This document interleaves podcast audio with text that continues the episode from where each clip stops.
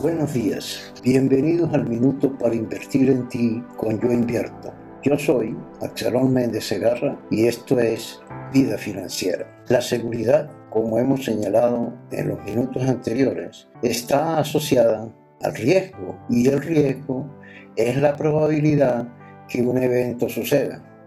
En consecuencia, seguridad aquí no significa que el riesgo no suceda, simplemente que en caso que ocurra, estamos en condiciones de hacer frente parcial o totalmente a sus efectos, con lo cual aminoramos su impacto, es decir, estamos ante el desarrollo de una conducta que vamos a llamar previsiva y preventiva.